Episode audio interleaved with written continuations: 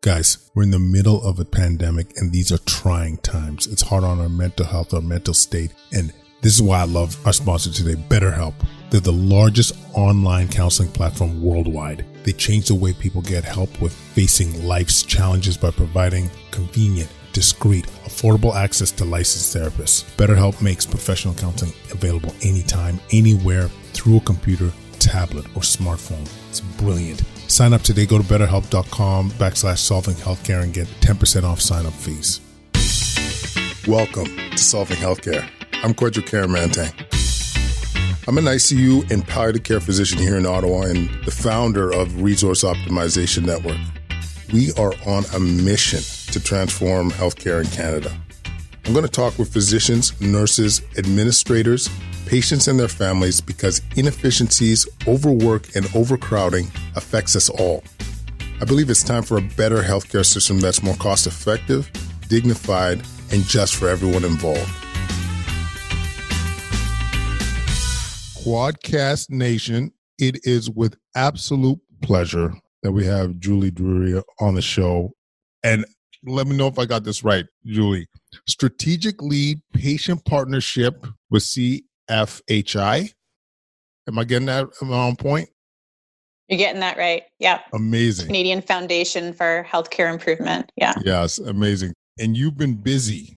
Is that fair to say, Julie? Yeah, I think our entire organization has been busy. Anybody who's involved in healthcare delivery or healthcare system or quality improvement these days has been really busy. Yeah. Um, so yeah, that that would probably be an accurate statement. Busy. Yeah, I, I, I definitely hear you. So maybe tell us a bit about your journey to your position, what life has been like of late in terms of all you've had to do for advocating for patients and the lived experience and so forth. Yeah, just walk us through how how you got to where you are. Yeah. So thanks for inviting me to have this conversation. I'm a fan. So I've been listening to your Oh, podcast and you. love the people that you've been interviewing so far.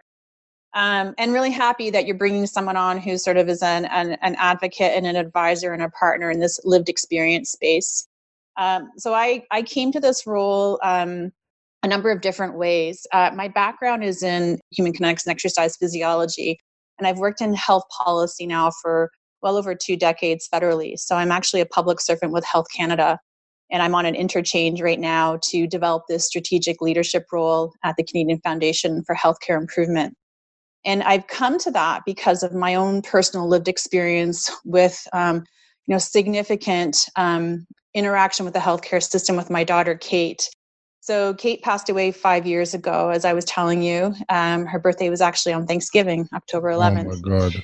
And um, Kate had a rare form of mitochondrial disease that wasn't diagnosed until she was about four and a half through genetic exome sequencing.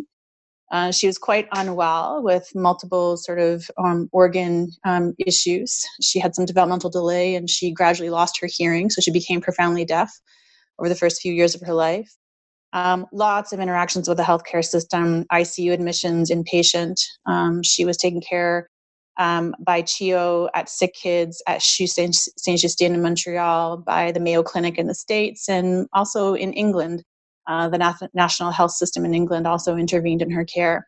Um, she has the reputation of being the first person in the world diagnosed with TRNT1 deficiency, uh, or SIFD, which is her rare form of mitochondrial disease. Um, I now actually um, coordinate a, a, family group of persons from across the world um, in the UK, in Europe, in the States, in Canada. Um, who have loved ones affected by this condition. Um, and Kate's genetic material actually is at both CHU and at Carleton University being studied in yeast models and mouse models to better understand this condition. So she was a real trailblazer in her life, uh, and she passed away following a failed bone marrow transplant um, to help to um, not cure her condition, but to help to mitigate some of the symptoms. And her her ten year old brother was her donor at the time, um, and she passed away from complications related to graft versus host disease. I'm telling you all this because I want to position the amount of, and you can probably tell as a physician, the amount of experience that I've had with the healthcare system. Hmm. Literally hundreds of doctors and nurses, hundreds involved in Kate's care. And that's just the, the specialists and the nurses. I'm not, you know, mentioning sort of any clerks that we've had um, to work with or porters or or hospital leadership or quality improvement teams or patient safety teams.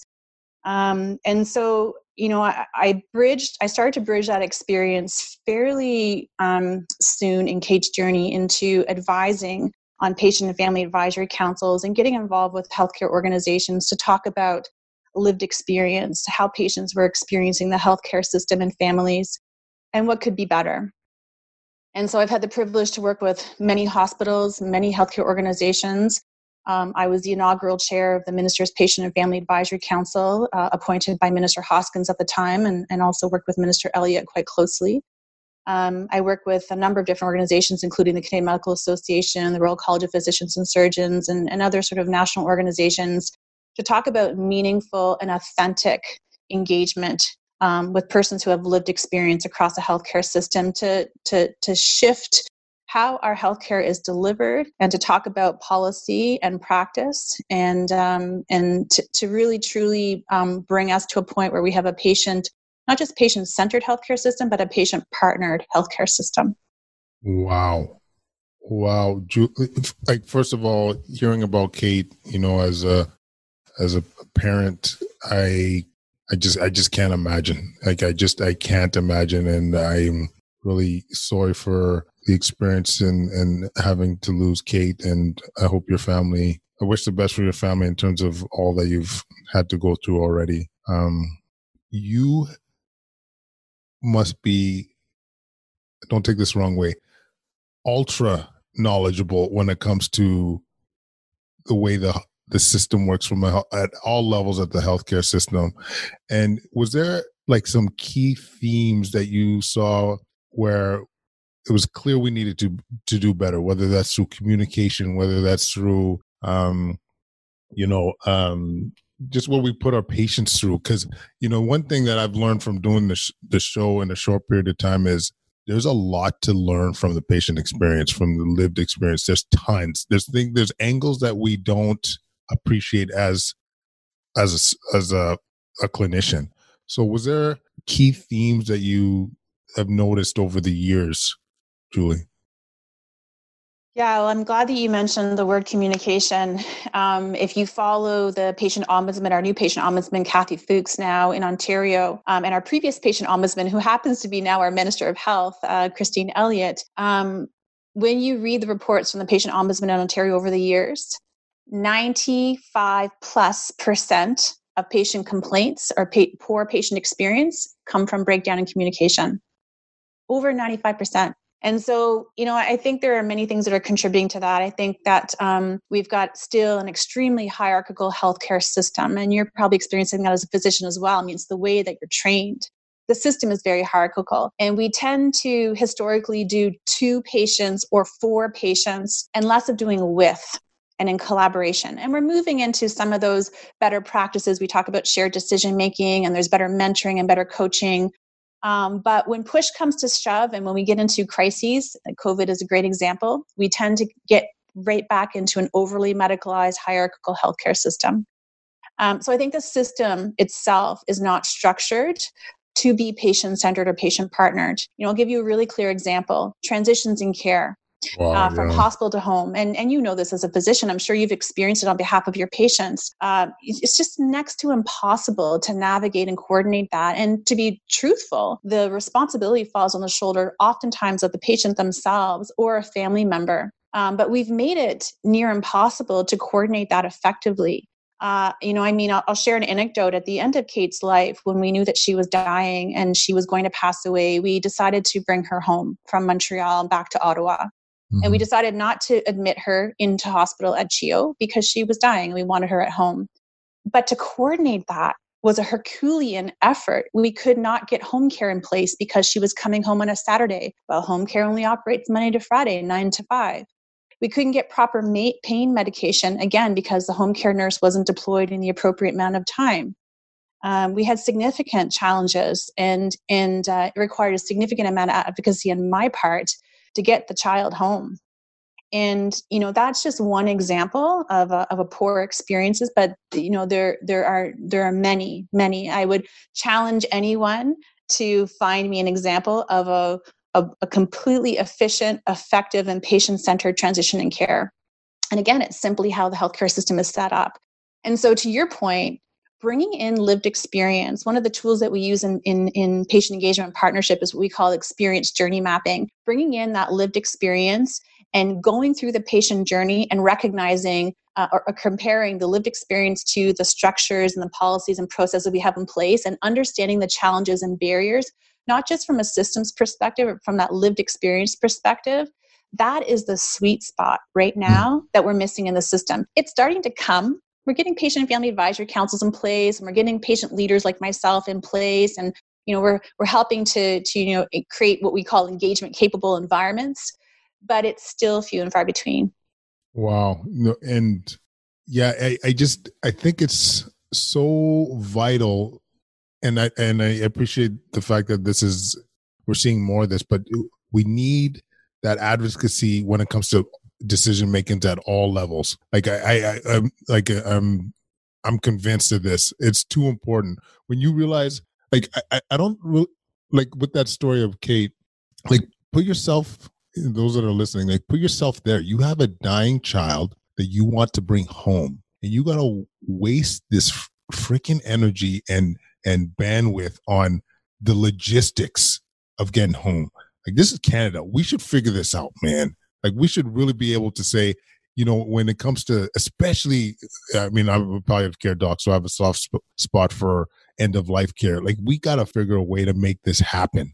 You know what I'm, what I'm, you know what I'm saying? And that's why I think, you know, when it comes to major policy, when it comes to decisions, when it comes to research, when it comes to infrastructure in the hospital, you know, our patients and their families need a voice. They need to be advocated for because, and the other thing too is like some of the best ideas often come from these conversations. Like, I mean, I don't, I don't know if you have an anecdote off the top of your head, but just sometimes the, and it's, sometimes it's just a little thing. Like, um, I, I remember a colleague of mine they actually I might be I don't want to say the hospital in case I'm getting it wrong, but they even had like were setting up like patient and family navigators where they were you know like really because i mean if you got a new diagnosis of cancer you're trying to get go home when you got complex care needs this is it's not easy as you you alluded to julie. Like you need to be able to coordinate appointments. You need to make sure people are home at a specific time. Like to me like this is what um it's it's just so important. So, uh, long-winded question: Have you seen any changes? Have you seen any solutions of late to either whether it comes to the communication, whether it comes to transitions of care that that really make you optimistic about our future? Absolutely. Um, you know, as I said before, this is the really the sweet spot right now, the unmined um, territory of, of healthcare system transformation. So, you know, a, a couple of anecdotes. Um, you know, at the Canadian Foundation for Healthcare Improvement, we've been working for the past 18 to 24 months on what we call a, a learning collaborative. And it's called Bridge to Home. And it's about transitions from hospital to home. And it's leading healthcare teams from across the country who apply to be part of our collaborative on how to improve that journey. And so, uh, shout out to a colleague of mine, uh, um, Shoshana Goldstein, who is at um, um, the uh, UHN Open Lab, UHN uh, in, in Toronto University Health Network. And she developed something called PODS, Patient Oriented Discharge Summary. Um, this was developed, co designed with patient, family, and caregivers um, it is a tool that ensures that it's not just the healthcare team to start discharging the patient, so to speak. Um, it is the patient and the family caregiver, the essential care partner, not a visitor, but person who's essentially partnered in care. And we're going to talk about that a little bit. Um, who helped to develop the transition plan together or the discharge plan together. And so everyone is fully informed, and there is a plan of action that is well executed. Home care is brought in early family physicians uh, or, or, or, eh, the, the home physician is brought in early and the patient and family are partnered in care. Just a clear example of just just adjusting it and fine tuning it and tweaking it so it, it, works. And we're proud that there's 24 to 26 hospitals and healthcare organizations that are working with us to spread and scale the use of that tool co-designed by patient family and caregivers. You know i'm, I'm sharing quite a bit with you um, personally which i don't often do anymore about kate but I, I feel comfortable with you. So, and and maybe I want to celebrate her a bit. Um, but Kate went through some very difficult times in the last few months of her life, and so did our family.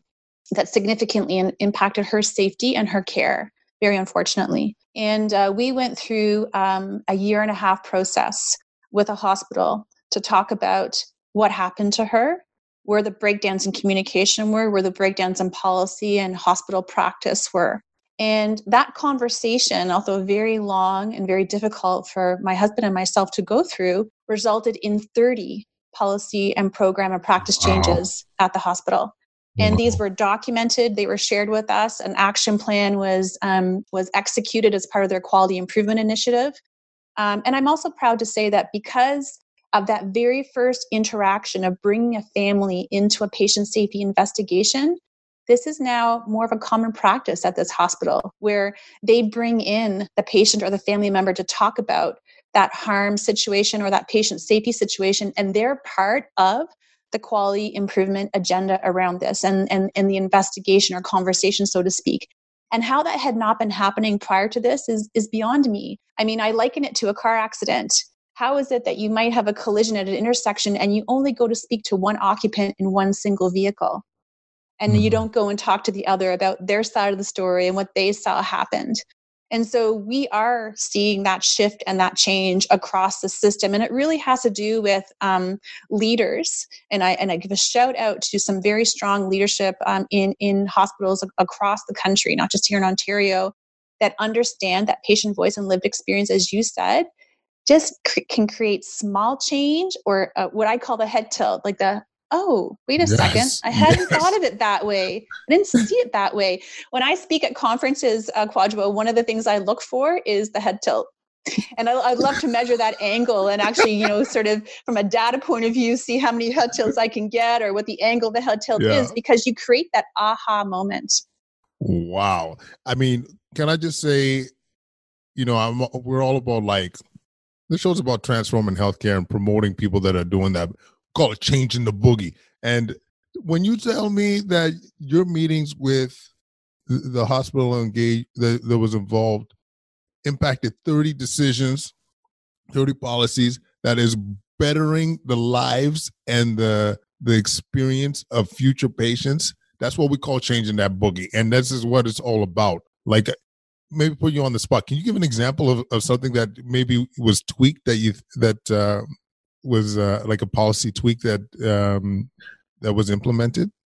Yeah, sure. And I'll, I'll just be cautious because I don't want to identify the organization. Yeah, absolutely. So, um, Kate was a, a, a, stem cell transplant patient, but she wasn't oncological, right? She wasn't a mm-hmm. cancer mm-hmm. patient. And so, the way the hospital organized um, follow up for these children and where they might be in crises uh, when they came into clinic, into that that clinic where they were being managed, was only the cancer kids or the oncological kids were put on the whiteboard as actually being present. And so when the physicians were picking up on who was present in clinic, they were only seeing the cancer kids. So Kate was in crisis. She was having um, uh, uh, um, you know, an, an, episode following her stem cell transplant. Stem cell transplant is not a very linear journey when you're recovering from it. And um, because she wasn't on this whiteboard and identified, because she wasn't a cancer patient, she wasn't identified as actually being present in clinic. And this created a slippery slope of no one picking up on her care. So we had mm. no physician attending to her because no one was assigned to her. So the simple tweak was all children who come into the clinic, whether be they cancer patients or not, are, are identified on that whiteboard and they're assigned a clinical lead, a physician lead.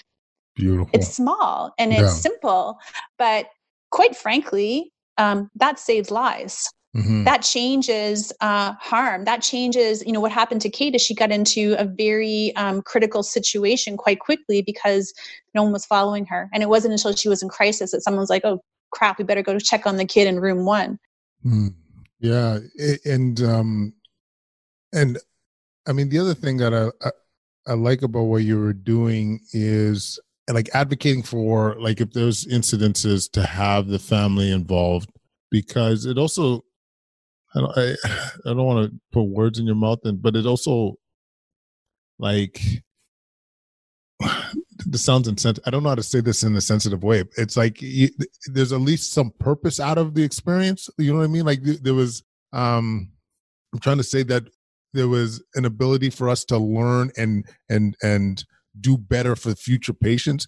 And and the other thing too is and uh, not to be too repetitive, but that perspective, that really adding that perspective piece, like it's a good analogy you make. Like if you're in a car accident, you only get talk to one eyewitness or whatever, or one person involved, like you might be missing something. Did that cat run out? Did the, you know, was that speed truly 60 kilometers an hour as they're claiming? So it's just, you know, adding that extra piece. Um, I guess what I was trying to say, it might add, assist with the closure when something happened a negative experience happened that you know there was at least some learning that happened along with it. Sorry i'm fumbling there. I just i really don't want to sound insensitive. Um, you're not at all and i have a pretty thick skin right? I'm, I'm in this space a lot so so uh, please don't apologize. Um, I think there's a couple of things there that I want to unpack. So, certainly, closure is part of it. And I think that's incredibly important um, as a comment that um, we as a healthcare system, and I'm going to say we because patients are part of this as well, tend to circle the wagons when harm occurs. Mm-hmm. Um, and I think there's a lot of work to be done there about, uh, you know, sort of no fault, transparency, um, coming out with apology early, um, and and you know, quite frankly, of, of, you know, getting getting in front of things early before we get into sort of litigious or or legal issues, and that's just not how we're structured right now a complaint comes forward, a patient safety incident comes forward, and as soon as it's reported, the wagons circle. Mm-hmm. And it's very difficult for patients and families to get closure. And we see that on repeat across this country. I don't have to give you examples. I'm sure your listeners know them well. I think the other thing for our family, and, and recall, like we, we lost Kate at this point, right? This wasn't during her life, this was after her death, was, and, and, and um, we were angry. We were very upset and we were very angry and we wanted to change something. We wanted to change something for Kate. Even mm. though she was already gone, we wanted to change something for her because what happened to her wasn't right.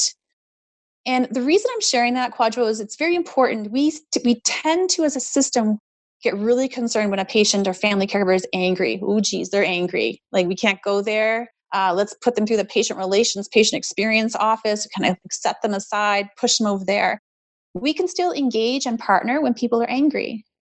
Um, I still carry a little bit of anger with me. I carry a lot of guilt and, and, shame and grief as well. And those are complicated human emotions, but it doesn't mean that I can't do my job and that I can't advise and advocate and partner.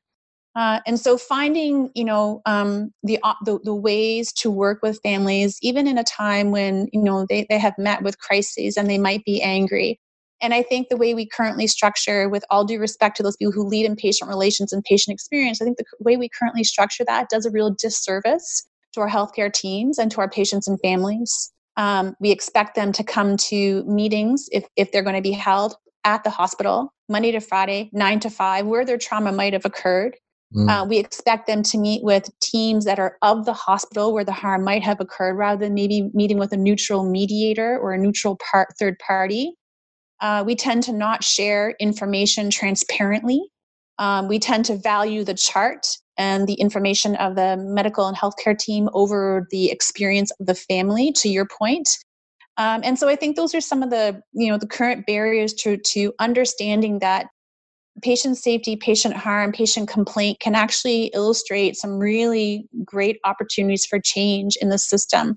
But we've got to rethink how we've designed that um, and, and keep everybody safe, not just the patients and families who've experienced harm, but the physicians as well and the healthcare teams as well. Um, and we don't do a great we great job of it. You know, I will say that um, when we went through this experience, it was very traumatizing. We walked into a neutral space that I had advocated for that was outside the hospital into a room where literally on the wall were these massive printed charts that they called swim lanes and it was a timeline with every single team who had touched and or been involved in Kate's care. Um, and it outlined the last two weeks of her life where the harm had occurred. And then the expectation was okay, we were going to add in our narrative to that. And it was all based on the chart. Um, and so important to do, but really hard for us to, my husband and I, to walk in cold into that room and to see that there'll be the last two weeks of my daughter's life documented on these walls. And so patients and families can help to design that process. You know i've offered feedback to the hospital that what could change here? How could this process be different? How could i feel more safe and more partnered in this? Um, and all this to say is that there's a richness and a value of information there. It's it's about closure for the family but it's about shifting the system as well. My god.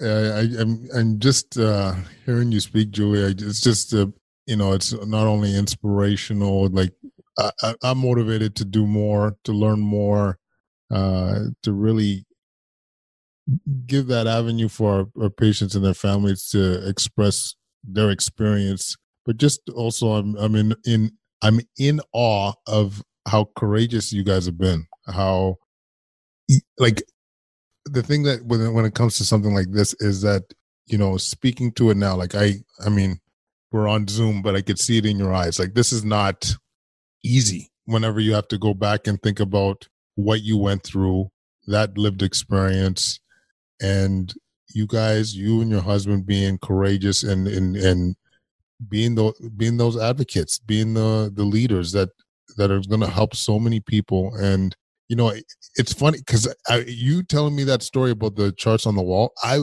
i'm, I'm being 100% honest with you. I would have never registered that as being potentially traumatic never in my life like you know you uh, like i didn't do it there because i'm not i'm like not cognizant but head tilt like my head would have been like the degree of tilt oh. would have been yeah like i'm like you know like when you throwing down that uh that that uh, information it's it, like it makes sense as you say it, but I would never have pieced that together. And so um, I, I think what you're doing is just it's it's magical. Um, if it's okay with you, I, I want to speak about the, what's going on with COVID because oh yeah, my God, eh, you know, as as a as a guy that has seen firsthand what the experience has been like for patients and families, especially early in in the pandemic, it it melted my heart seeing people die alone, seeing the inability of people to see their loved ones at the end of life. I, oh, it, it, was just straight up nasty.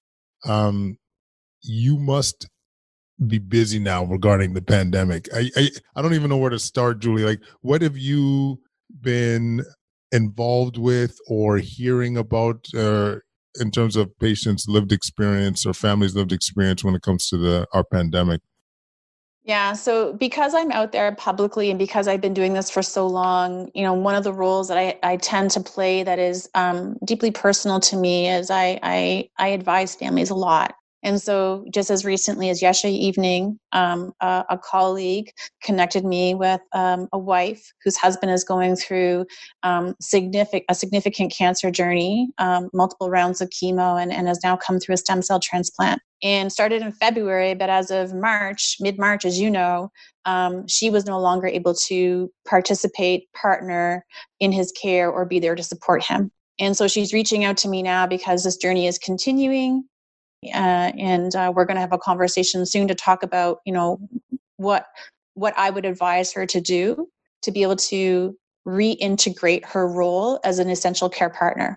So that segues me into what am i doing now? So we you know our organization um, it was very much about um, championing the role of family caregivers uh, from an open family presence policy point of view. So for the past five to six years we've worked across the country with um, the major hospitals, 131 hospitals across the country, like the, the largest hospitals in, in Canada, to re examine um, this whole thing around visitors and visiting hours and to start to talk about what would it look like to have open family presence policies and to welcome families as part of healthcare teams and to talk about what partnership and care look like not just for the patient but for family caregivers and so, over the course of five years of, a, of an initiative that we called Better Together, uh, where we had all these major hospitals sign on board, as well as some of the leading healthcare organizations, we advanced um, open family presence policies from approximately 35% across the country to 73%. So that, that means that 73% of hospitals pre COVID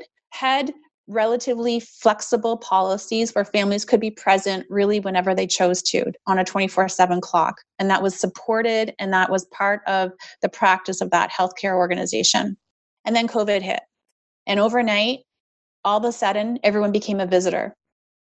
Um, and we did not differentiate in terminology between what is a visitor, which is a social visit and, and important, um, and what is an essential care partner, a family caregiver who partners in care, provides emotional, psychological, physical support, offers continuity of care, um, patient history, and, and supports care coordination.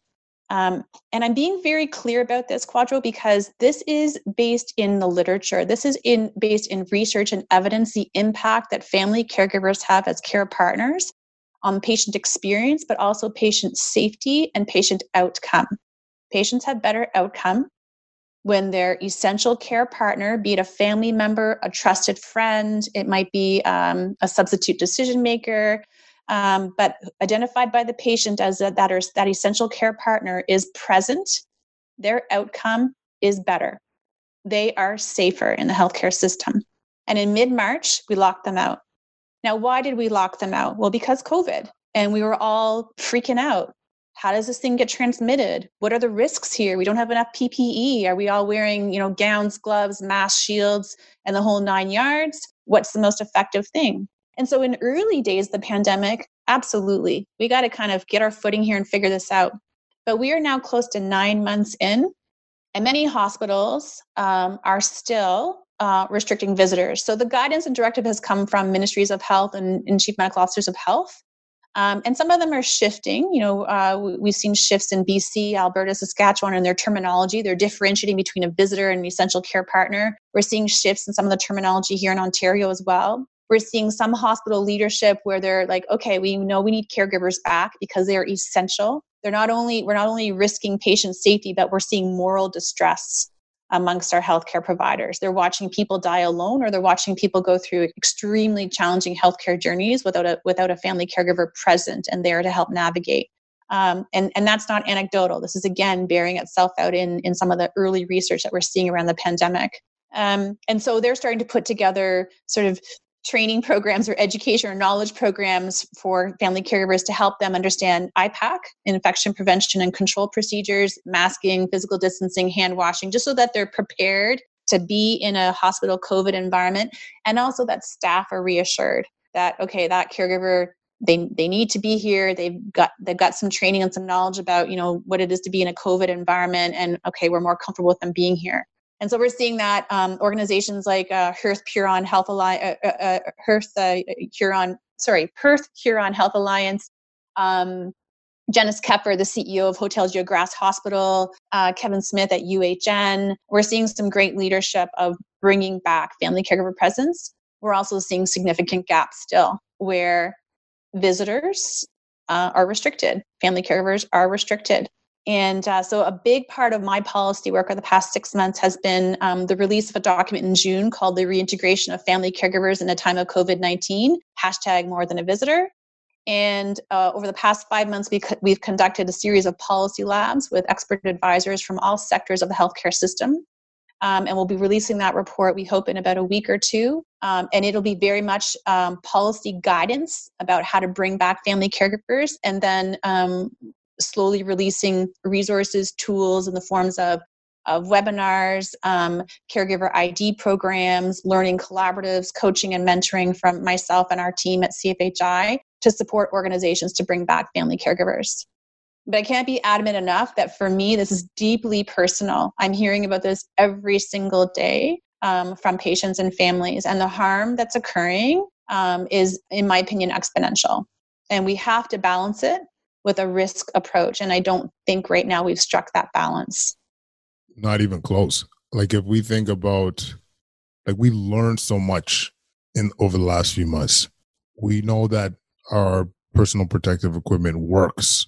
We we're not seeing a spike in in in healthcare providers that that are engaged in COVID patients getting sick. You know, like we know that stuff works. We know how important it is to have um, loved ones at the at the advocating for their patients and or for their loved ones and and being at their bedside and uh, especially like you know where I like personally when I find it the most value, especially when patients have chronic disease. Like I can't count how many times where you know I'll see somebody that has a you know for example their chronic respiratory problem and they've had it from a young age and you know i look at the patient i'm thinking we need to do x family members expresses you know this is normal they'll do this for a few hours and they'll get better and be like thank you okay we'll sit tight avoid every in- intervention that i was about to order um, because of they know that their loved one. They know what they uh, how they respond. They know you know what I see as agitation. They actually see it as pain, and so you know instead of giving something for agitation, you give something for pain. Like it's so important, and we all want the same thing. And so what COVID just destroyed was to, to be able to have that advocacy, and it also you know, and once again, the, when it came to end of life, it was just it's no one deserves to die alone, as far as I'm concerned. Um, yeah. No one at all and um, so yeah, I, I'm a. It's one of the things that I'm extremely. Know the term is anxious or sad about. Julie is just how, in some ways, in, when it comes to COVID, we've been really nimble in terms of adjusting to the new information. You know what what PPE is involved, what have and what treatments we need, and so forth. But this seems to have not trickled down quick enough when it comes to you know having uh, loved ones at the bedside it's just i don't know what the the fears are like i know what the fears are but are they based on on on not reality but on on something valid I, you know like i i don't know what it, i don't know what we need to do to be able to push this forward I, I think what you're asking is is the risk real? Is the risk of transmission from a family caregiver to a patient or a family caregiver to staff or to other people in the hospital real? Mm-hmm. Um, and so we're working on that right now. We're working with with uh, the Canadian Association for Drugs and Technology in, in Health, um, who can drive this this um, evidence base for us. Um, but we're hearing anecdotally um, that it's it, it is fear based policy um, to your point, we know the effective measures to control transmission of COVID. We can educate family caregivers and and help them to adhere to these practices. I mean, when they don't adhere, then yeah, they probably shouldn't be there. Yeah. Um, but but I would say for the most part, family caregivers, you know, they can adapt pretty quickly and they understand the hospital environment pretty quickly if they've been there for a while. Uh, and so I think you know you talked about it hasn't trickled down. Uh, my argument is hasn't trickled up. Um, mm. It's got to trickle up to hospital leadership, to the people who are the policy developers and decision makers, and, and quite frankly, to our to our governments. Mm-hmm. And again, not just Ontario, but across the country.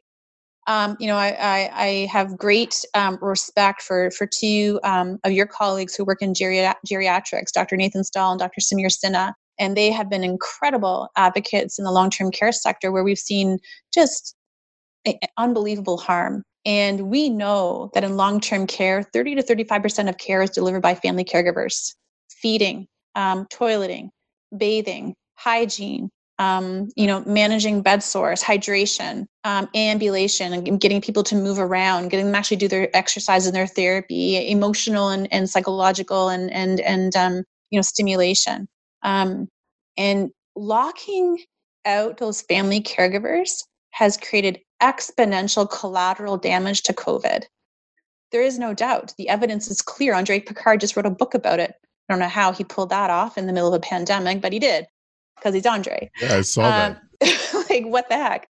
Um, but so, so, but what I'm getting at is that um, what is the risk of locking out the family caregivers as opposed to the risk of letting them back in? We do not have any clarity that they are an additional risk of transmission. In fact, it's staff that are mm-hmm. transmitting for many yeah. reasons.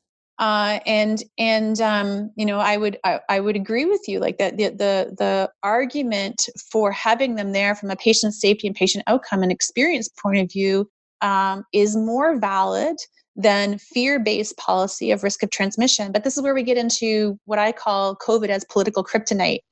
Nobody wants a damn outbreak in their hospital.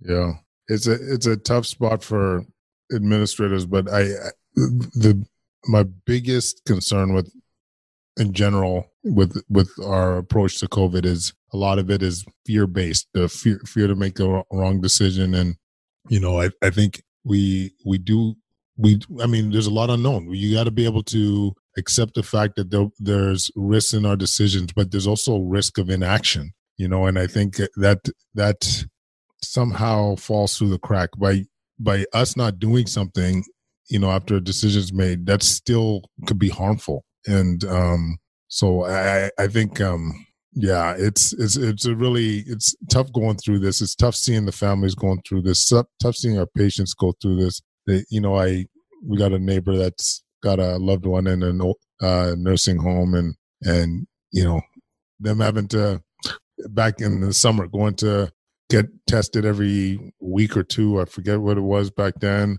Um, limited visits and and you know their loved one is very near end of life is in in their 90s and so forth. And you think about you know what even what it would, be like as a 90 some year old in your your end stage of your life and not being able to connect with your your loved ones like it's it's tragic. It really is tragic well, and we know in the long term care sector as well that when a person enters long term care, and you would know this as a physician, that typically they're there for two years, right? Mm-hmm. Max. Like that's usually the longevity. So, my question around these policies is what are we saving? What are we protecting them from? You, you, you know what I love about that? It's been it's so taboo to talk about it, but it's it's it's real it is real. Like, I mean, I, I, often give numbers less than two years, but um, I guess it depends on your source. But a, a lot of the we did some studies on long term care and the outcomes of when they come to our intensive care unit. But yeah, the prognosis once you walk in the door of a long term care facility is very poor, and uh, I think that gets lost in the in the conversation uh, when it comes to uh, when it comes to COVID. You know, it's interesting. There was a survey done recently, and I, I apologize because I cannot remember the source, but it was talking to boomers, so our aging population that are soon going to be our, you know, our seniors who are going to need that that level of of potential care. the quote was, "100% are saying that they want to age in place, they want to age at home." My parents included, who were in their late 70s, right? My dad was like, "Don't put me in a home, whatever you do." And i'm kind of laughing about it because like this massive pivot in in you know people's perceptions of long-term care and and the safety of it. But i think we're all as a society seeing um, the harm that's occurring. And i think we're questioning you know are, are we support are we keeping them safe from covid? Or are we causing much more significant collateral damage in a different way Mm-hmm. Um, and you know, and I, I, know I know you're not in the long-term care sector, and, and neither am I really. Although our organization is very much supporting uh, long-term care to help them sort of pivot in this time of COVID and and, and supporting them with different resources and tools. Um, but but I, we're we're all one system. And this is the thing that sometimes i think we fail to recognize as individuals in the system but as an, a system as in its entirety. As you know i think ottawa hospital is at 99% capacity right now. A big part of it is alc um, and alc are those people who really don't belong in hospital but you can't bring them put them into long-term care because there's an outbreak in the home mm-hmm. or there's not enough beds or we don't mm-hmm. have enough beds where they're out of like you know three to four person environments mm-hmm. um, and so the system as a whole um, you know is is is not set up in a way that there is that efficiency uh, you know another topic that we haven't touched on is home care home care got decimated in a time of covid Mm. Uh, we, we, we cut back significantly on the resources dedicated to home care, on therapies, on nursing hours um, you know i'm very connected still to the you know pediatric medically complex community. I can tell you you know close friend who used to have seven nights of nursing because she's got a medically complex child who's got um, you know intractable seizures. She's now got five nights of nursing. So what does that mean? It means her and her husband share the one night that someone has to stay up 24 hours and they have to stay awake. He needs constant monitoring. Let me be really clear um, this is also a child who can't attend school because of risk of, of contracting COVID.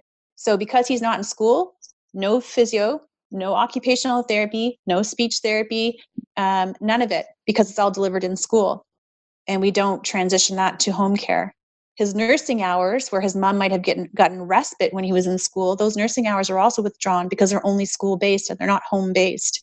So we have major challenges with how we structure the system to to support um, patients and families, and COVID has exacerbated that beyond measure. Wow. No, I mean, I, I just finished an interview, and uh, I was saying how like COVID really puts a lens on where our gaps are. Um, yeah. It, and you know, I've been trying to preach this as much as I can. Like, there's a lot of areas that if we were smarter about investing in, would have in my opinion, exponential impact. Like, as you mentioned, home care. When you could prevent somebody from walking in our doors in the emergency department in an ICU because of the having that the level of support, like that's an investment as far as I'm concerned. Yeah. Okay, and and as much time as uh, people could be at home, especially with the complex needs, the better. And so, yeah. um, I completely hear you where, when it comes to these things, and and it, I mean, and also. I want to say it also, uh, you wonder how much of that lack of home care right now is exacerbating the ALC problem. Um, yeah. You know, I it's tough to know if you know a lot of these patients I think truly belong in long term care, but if they did have that added level of care at home, potentially some of these patients could be still at home. But wow, it it really it truly has put a lens on where our deficits are in, in healthcare. Man, uh, Julie, like I'm cognizant of the time. I know you are ultra busy and you got another meeting coming up here. It was a true pleasure. You are a like a walking angel. The work that you you doing, the the way you have honored Kate and your family and impacted so many people's lives by the the, the special things that you're doing and and and the courage. I want to emphasize this to to everyone that's listening. This is you have to you you have to have that gumption. You have to have that drive and it's not easy. Every time we, she's having this conversation with someone like myself anytime she's walking into a, a pediatric hospital every time she's hearing a story from another family that you know is similar to experience that she may have experienced with kate like this is this is hard and so i just want to truly commend you for the work you've done. And it's one of the most special shows that I, I must say I've had a chance to do. So I, I really appreciate you taking the time. Like I said, I, I really appreciate the invitation. I could talk with you for hours. Um, and you know, I, I, I appreciate the call out to um, you know people who have lived experience who do really get involved in the healthcare system and want to have these conversations. Um, I don't think I'm unique or, you know, I appreciate you calling me courageous. I think it's that I found a, a, a passion. I found a place where um, I could honor Kate, but I could also honor what we lived through and what I personally lived through in lockstep with my daughter, but also um, the background that I have, um, both academically and professionally, in, in marrying up policy and, and seeing an opportunity to help shift the system. So, and I appreciate having these conversations. You know, it's leaders like yourself who who are willing to kind of take the step and have these conversations and and push the barriers a little bit and be a bit of a shift disruptor. Um, so, so kudos to you for starting this this uh, this podcast or this this webcast, and uh, for bringing the people that you're bringing in to have these hard conversations. No, I really appreciate that. That means a lot coming from you. Um, but thanks. thanks again, Julia. We need to and, talk again. Yeah, I think we'll be definitely doing that. Thank you so much. Okay, take care. Quadcast Nation. Tell me your heart didn't melt hearing Julie throw down about her kid, Kate, about the advocacy that she's doing. This is a special human being and, and doing great work during a difficult time. If you love the show, which I know you do, give us a five star rating. Make sure to subscribe on wherever you listen to podcasts. Leave a comment at quadcast99 at gmail.com. Follow us on Twitter, Instagram, YouTube. We're everywhere at Quadcast you know, and we're going to continue to have these important conversations because we want to we want to make sure our patients, loved ones, care delivery is improved in our country, and uh, it starts with these conversations, y'all. So thanks so much for listening, and we'll connect again real soon. Peace.